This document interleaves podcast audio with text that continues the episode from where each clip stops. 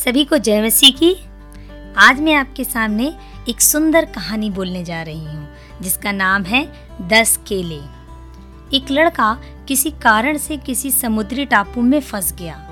दो दिन से वह वहाँ रोता चिल्लाता रहा, परंतु उसकी आवाज़ किसी ने ना सुना। वह प्रार्थना करने लगा, प्रभु, तू मुझे कुछ खाने को दे, मैं हमेशा तुझे अपना दसवां अंश दिया करूँगा। अपने हर चीज़ से आपको दसवां अंश भेंट दिया करूँगा। तभी उसे आश्चर्य रीति से एक केले का पेड़ दिखा, जिसमें दस पके केले लगे दिखाई दिए। वह मारे खुशी के दौड़ा और उस दस केले को तोड़कर परमेश्वर को धन्यवाद करने लगा कि परमेश्वर ने उसकी प्रार्थना सुन ली।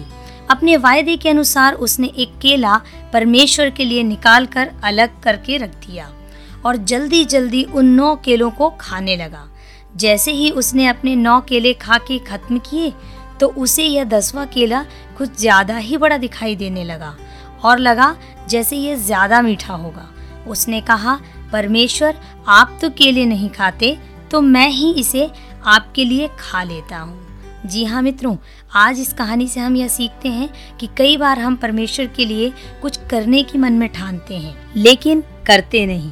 परमेश्वर का वचन मलाकी अध्याय तीन, वचन दस कहता है, सारे दशवांश भंडार में ले आओ, कि मेरे भवन में भोजन वस्तु रहे। और सेनाओं का यहोवा यह कहता है कि ऐसा करके मुझे परखो कि मैं आकाश के झरोके तुम्हारे लिए खोलकर तुम्हारे ऊपर अपरंपार आशीष की वर्षा करता हूँ कि नहीं। प्रभु आप सभी को बहुत आशीष दे।